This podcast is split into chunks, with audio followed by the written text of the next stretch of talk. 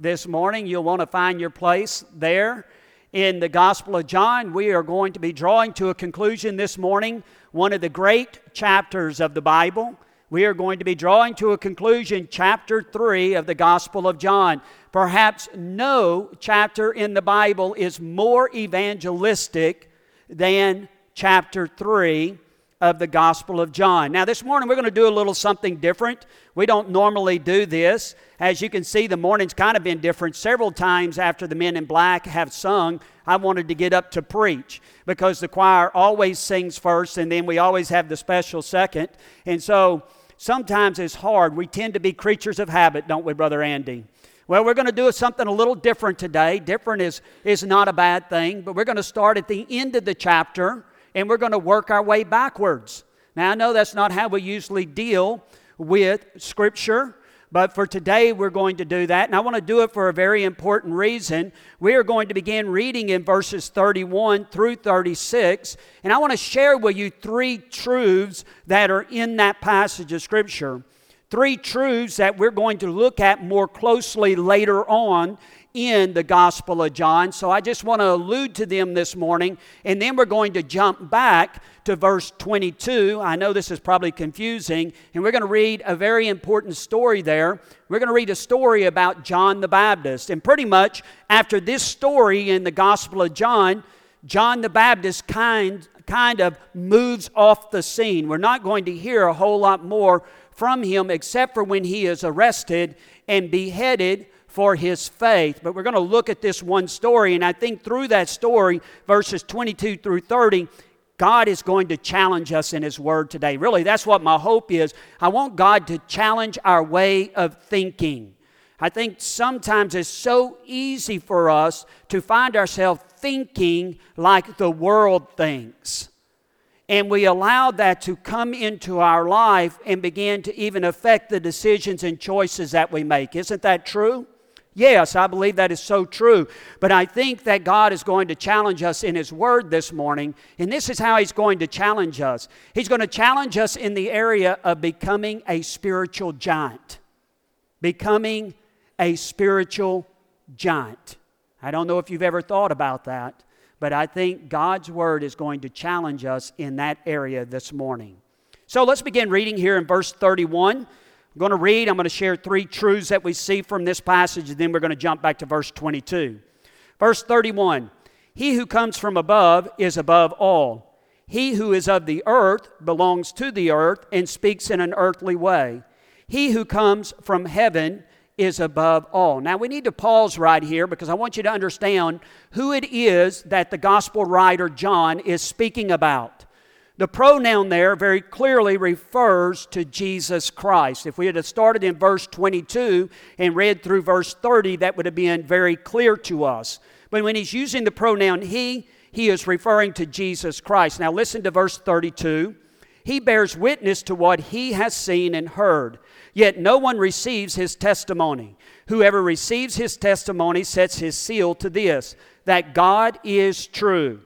For he whom God has sent utters the words of God, for he gives the Spirit without measure. The Father loves the Spirit and has given all things into his hand. Whoever believes in the Son has eternal life. Whoever does not obey the Son shall not see life, but the wrath of God remains on him. Did you hear that very last part of that passage of Scripture? The very clear teaching of God's Word is this to be apart from Christ is to have the wrath of God on you. This is a truth that we find throughout Scripture. As a matter of fact, Paul opens his letter to the church at Rome with those words that those who do unrighteous things are living under the wrath of God. One of the things we need to understand this morning is either you are in Christ or you're not in Christ. If you're not in Christ, you are living under the wrath of God. In other words, you have deliberately set your ways against God. You are under His wrath. Now, I know that's not a popular message in the world in which we live in today. But I want you to hear me say something. It is the truth of God's Word. But at the same time, I also want us to understand for those who find themselves in that condition, there is hope.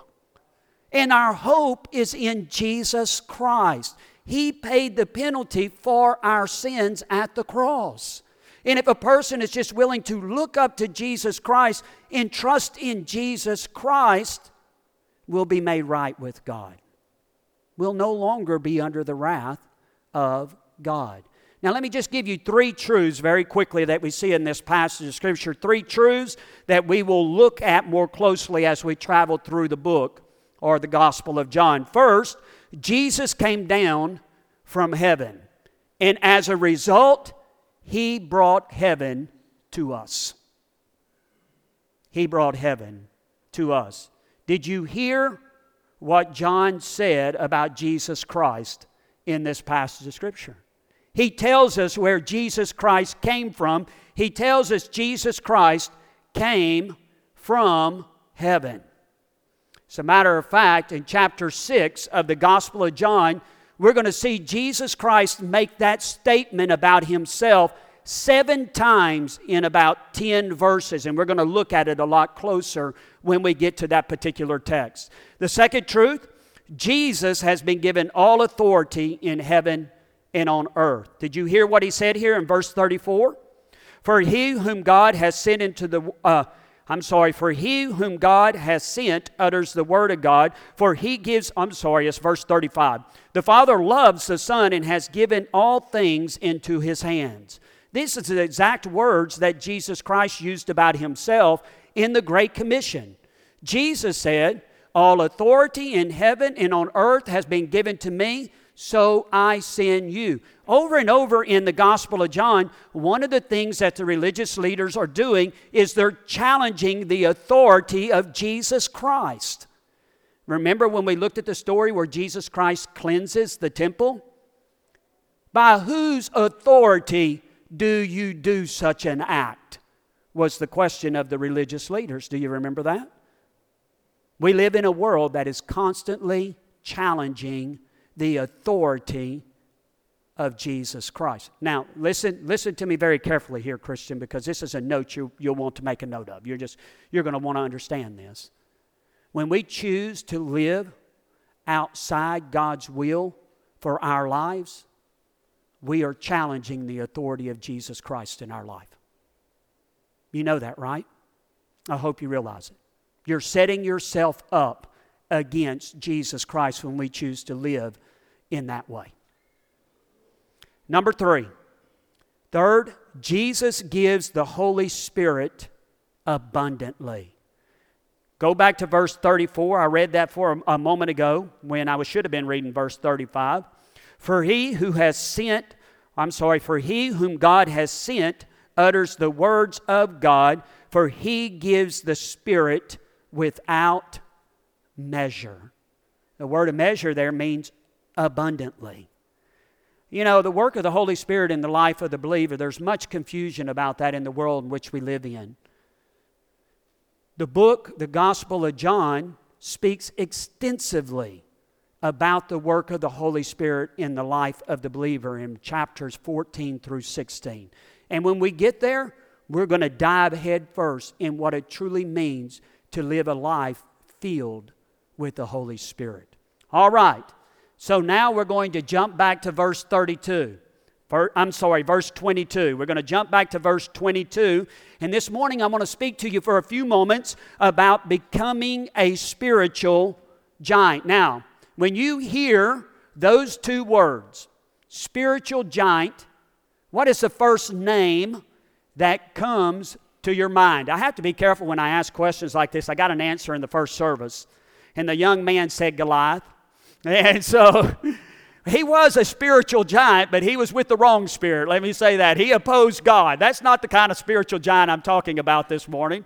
I want to bring some clarification. In my own life, you know, there are men and women that have had great influence upon my life that when I hear their names or I see them in person, I think of them as being spiritual giants. They really exemplify what it means to be a follower of Jesus Christ. Do you have any people like that in your life?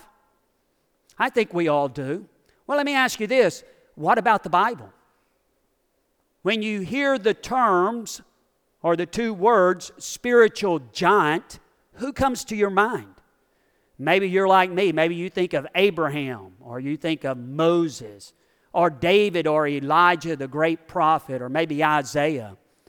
Or maybe in the New Testament, you think about Peter like, I mean, people like Peter or Paul, or maybe the, one of the other 12, or Stephen, or Timothy, or Titus. The name could go on and on.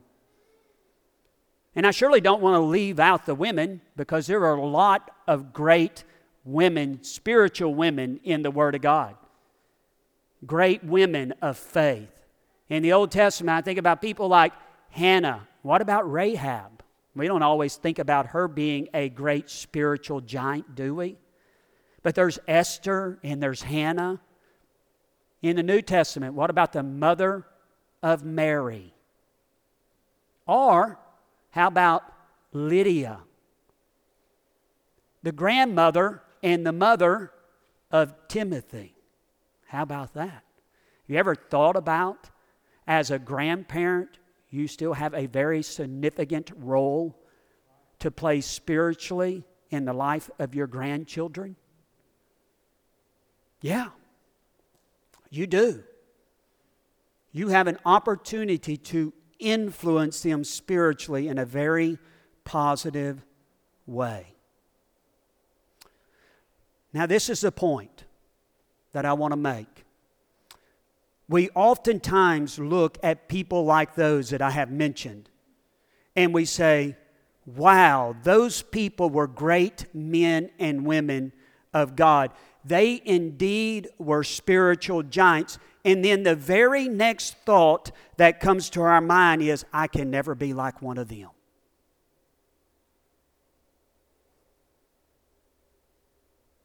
Isn't that true? Yeah. Oftentimes, that is the thought that comes to our heart and our minds. But can I suggest something to you this morning? That is not true. Every follower of Jesus Christ can be just like one of them. Nowhere in the New Testament are we ever presented with different tiers of Christianity as though there is someone, some that are here on one tier, and then there's a whole nother tier, and then there's another tier, and then there's this upper tier, and all of those there are spiritual giants, and those on the bottom can never get here. That is not scriptural. That is not true. Nowhere is that found in God's Word. As a matter of fact, I would tell you this morning Every single follower of Christ is called to die to self and be a spiritual giant for Jesus Christ. When we were called into a relationship with Him, we were called to die to self and live unto Christ. Our life is hidden in Christ Jesus. That is a call that goes to every single person's life, regardless. Regardless. Now, what I would like to do this morning is to add one more name to that list today. This is the name that I would add to that list John the Baptist.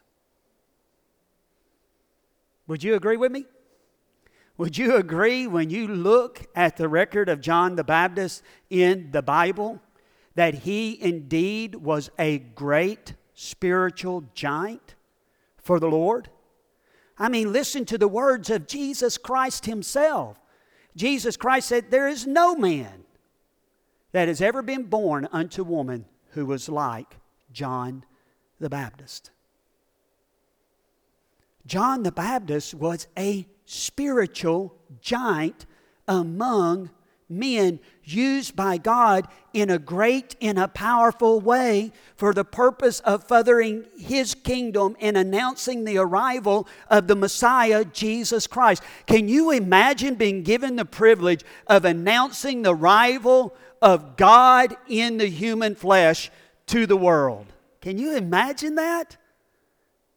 That's exactly what John did.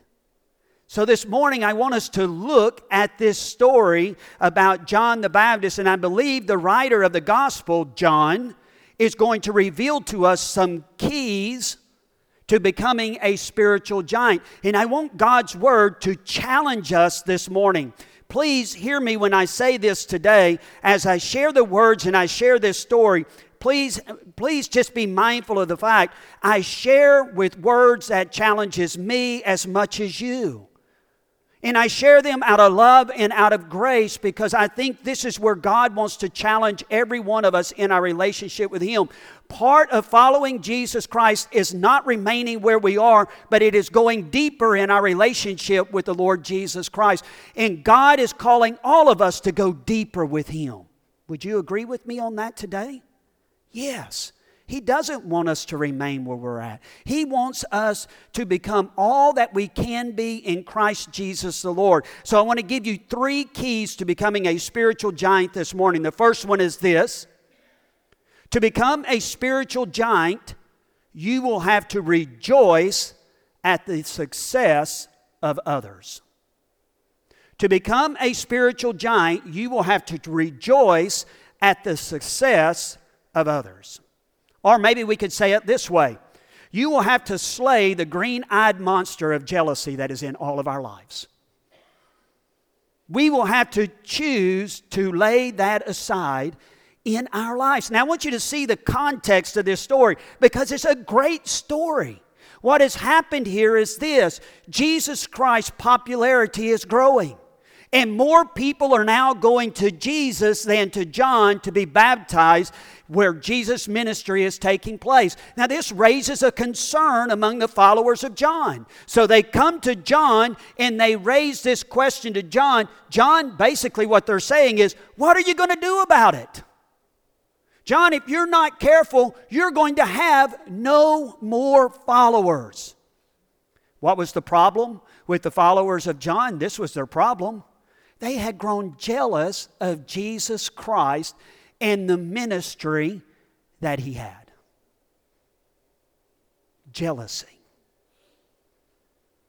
The green eyed monster that lays underneath the surface of every one of our hearts. Isn't it true? Let me give you a working definition of jealousy this morning. Jealousy is resentment at someone else's success or favor. When someone gets promoted at the job or has a shinier car or bigger home, or when someone has more friends, or they make the first string on the sports team at school or the cheer squad, and you think to yourself, that should have been me. That is jealousy. That's jealousy. You ever had any of those thoughts? Can I make a suggestion to you this morning? Jealousy's even alive and well in God's church. I know that's probably shocking. I can see the shock on y'all's face this morning. But it's the reality of the truth, isn't it? I have been in the ministry over 26 years of my lifetime. In my years in the ministry, I have known people who were upset that they didn't get to sing enough solos. They were upset because their name was left off the list of names that was mentioned at the front of the church. Or they're upset because they didn't get chose to serve in a certain position. Jealousy. There is no room for jealousy in the lives of God's people. I want you to listen to how John re, uh, responds in this story. It is a great response. Now, discussion, verse 20, I'm sorry, let's go to verse 22. After this, Jesus and his disciples went into the Judean uh, countryside, and he remained there with them and was baptizing. John also was baptizing at Aenon near Salim because water was plentiful there, and people were coming and being baptized for John had not yet been put in prison. Verse 25 Now a discussion arose between some of John's disciples and a Jew over purification. And they came to John and said to him, Rabbi, he who was with you across the Jordan, to whom you bore witness, look, he is baptizing, and all are going to him. John answered, A person cannot receive even one thing unless it is given to him from heaven. Let me read that verse one more time and just listen to it very carefully. John answered, A person cannot even receive one thing unless it is given to him from heaven. Let's read the rest of it. You yourselves bearing witness that I said, I am not the Christ, but I have been sent before him. The one who has the bride is the bridegroom. The friend of the bridegroom who stands and bears, and I'm sorry, who stands and hears him, rejoices greatly at the bridegroom's voice. Therefore, this joy of mine is now complete. He must increase, but I must decrease. I must get smaller and smaller and smaller and he must get bigger and bigger and bigger in my life. Did you hear how John responded to his followers in this passage of Scripture? John rejoiced at the fact that Jesus Christ had come. As a matter of fact, he says, My joy is complete. Now, think about this for a moment. Can you imagine, just for a second, try to picture this with me. Can you imagine what God's church would be like if every single person found joy in how God was choosing to use the other parts of the body to bring honor and glory to His name? Can you see that picture for a moment, what it would be like in God's church? Spiritual giants are those who rejoice at the success of others. They are willing to lay aside their jealousies for the building up of God's church and the advancement of His kingdom. Spiritual giants are people who rejoice with the success of others. Now, when I say that, I want you to understand something very important. It happens with people who are on staff at churches as well. I've seen petty jealousies among staff members in churches. I hope and pray that is never true of Brother Andy and I or any other staff member that we have here at Crestwood. Where we began to be jealous of one another because we feel as though one person's ministry is important, more important than my ministry. I've seen this among pastors, where one guy pastors some large church and another guy pastors some small church, and the large church is reaching large numbers of people, and the small church is struggling to just stay afloat, to keep their head above water, and jealousy is created between the pastors. Just let me clearly say this morning, as God's people, there is no place for jealousy in our lives. We are not in competition with one another. We are not. We're not in competition with one another. I'm not in competition with other pastors in Lumberton or Coons. I, am I'm, I'm not real sure where we are. I'm confused about that at times. We have a, a Coons physical address and a Lumberton post office box. The reason Brother Andy and I were confused, uh, we're confused, brother. But listen, we're not in competition with anyone else. For me, it's all about furthering God's kingdom. Oh my goodness, it is five minutes after 12. I did not realize that. Quickly, let me give you two other keys so we can finish this passage. The second key is this the second key to becoming a spiritual giant, you will have to recognize all that you are and all that you have comes from God and belongs to Him. Did you hear what John said in this passage of Scripture? John answered, A person cannot receive even one thing unless it is given to him from heaven. So, this is what I want you to do. Everybody, just take a step back. I want you to take a deep breath. that was granted to you by heaven this morning. It was granted. And you know what? The other five breaths that you have taken in the time I've been speaking with you since then, they were all granted. There is no such animal as a self made millionaire. None of us have any capability to do anything in our life if the hand of God is not on us. The sad thing is, there are Christians who never, ever understand this. They never get to the point where they are willing to say, My time, my talents, my gifts, my finances, everything in my life belongs to Jesus Christ. And the simple question I must constantly be asking myself is this How do I use it to bring honor and glory to God's name? That's the question. You don't own it. I don't own it. We will leave this world with the same thing we entered this world, and that is absolutely nothing.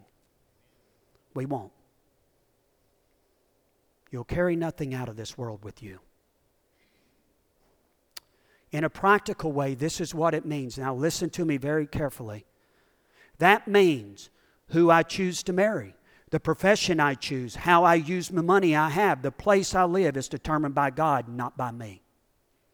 Now, some of you may be saying, Well, I'm not a preacher. That's extreme. That's crazy. But I will tell you, that is biblically true. Uh, Abraham, you go and I'll tell you when you get to where you need to be at, and you'll live there. Is that what God told Abraham? Oh, well, he was on a different level than me. No, he wasn't. He was a spiritual giant that we've all been called to be. Isaac, I'll give you the wife I want you to have. Hey, you know what? Jonah, I'm telling you to go over there and preach to Nineveh, and if you don't do it, I'm going to discipline you. And he was swallowed by the whale because he didn't do what God told him to do. It was his profession. You see?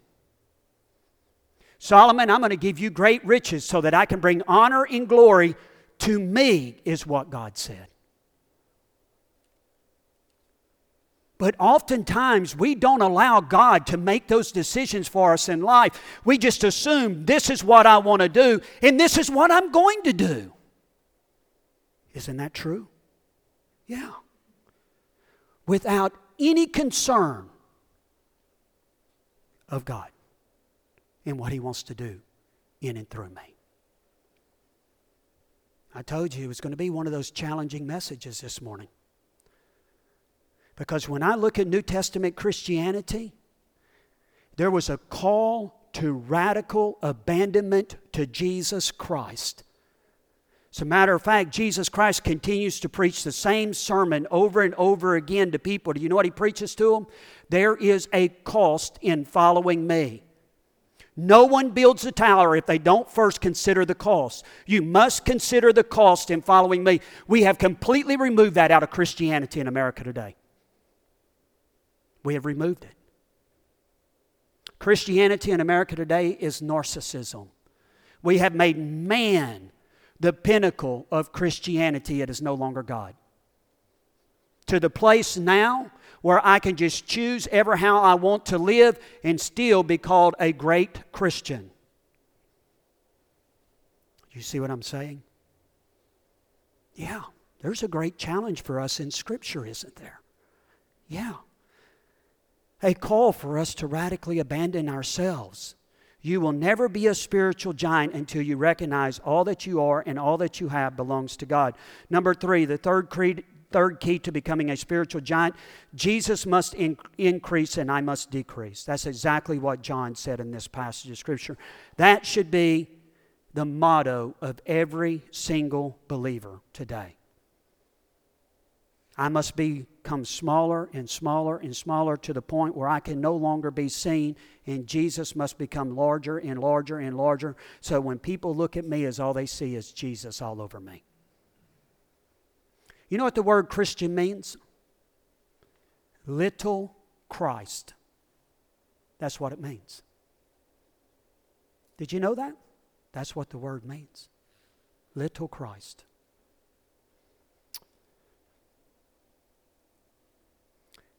Now, the question we must ask ourselves this morning is this How can this happen in our life? The answer to that question is found in two verses. In Colossians, the third chapter, verses 2 and 3, Paul wrote, Set your mind on things that are above, not on things that are on the earth, for you have died, and your life is hidden with Christ in God. Did you read that there? You have died. So let me just take uh, uh, uh, this example for a moment. All right? What rights does a dead person have? I mean, can a dead person make choices? Well, I want to be buried over here. I don't really want to be buried over there. I know we can put that in a will, but that doesn't always even happen at that time. Uh, well, uh, I, I, I want to choose to do this. I don't want to choose to do that. What rights does a dead person have? None, right? They're a dead person. Isn't that true? Yeah. So, this is what I want you to say to yourself this morning I am dead. Say that. I am dead. Because that's what Scripture says. You're dead. I'm dead. I have no opinions. You have no opinions is I have no rights, you have no rights. Only Christ in us is what Scripture says. My life is hidden with Christ. Do you see that there? Now, I know you're thinking the same thing I'm thinking because when I hear that, I'm going to say, man, that's, that's completely radical, isn't it? It is. But I will tell you, that is the life we are called to in Christ. I won't hide that. It's the truth of Scripture. How do I decrease and let Jesus increase in my life? By having an eternal perspective. Paul said, Set your mind on things above. An eternal perspective says, What matters most is what matters to God, not to me.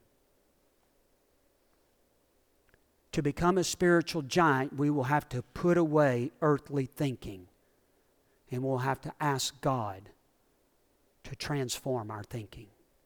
We will no longer be able to live for self, living for the here and now, building our own personal little kingdoms here on earth. I must decrease in order for Him to increase in my life. That is the call of Scripture. I think this sermon is maybe best summed up in an old hymn that we used to sing in churches. We don't sing it very much anymore. But it was a hymn that I was thinking of this morning when I came to my office when I was thinking about this message. I want you to listen to the words of it. It's entitled, Take My Life and Let It Be. This is what the writer says Take my life and let it be, consecrated, Lord, to Thee. Take my moments and my days, let them flow in ceaseless praise. Take my hands and let them move at the impulse of thy love. Take my feet and let them be swift and beautiful for thee. Take my voice and let me sing, always only for my King. Take my lips and let them be filled with messages from thee. Take my silver and my gold. Not a mite would I withhold. Take my intellect and use every power as thou shalt choose. Take my will and make it thine. It shall be no longer mine. Take my heart it is thine own. It shall be thy royal throne. That is the essence of what it means to be a spiritual giant. The essence of being a spiritual giant is when we get off the throne of our life and we let Jesus Christ take his rightful position in our hearts and lives. We are all called to be a spiritual giant in the kingdom of God. It's not a matter of whether we are called or not, it matters our response to the call. Let's pray. Father God, we thank you for your word and the way it speaks into our hearts and into our lives. Father, I'm grateful that your word challenges me to examine my life. And I pray this morning that each one of us would take the opportunity to examine our lives in relationship to who we are in you and where we are.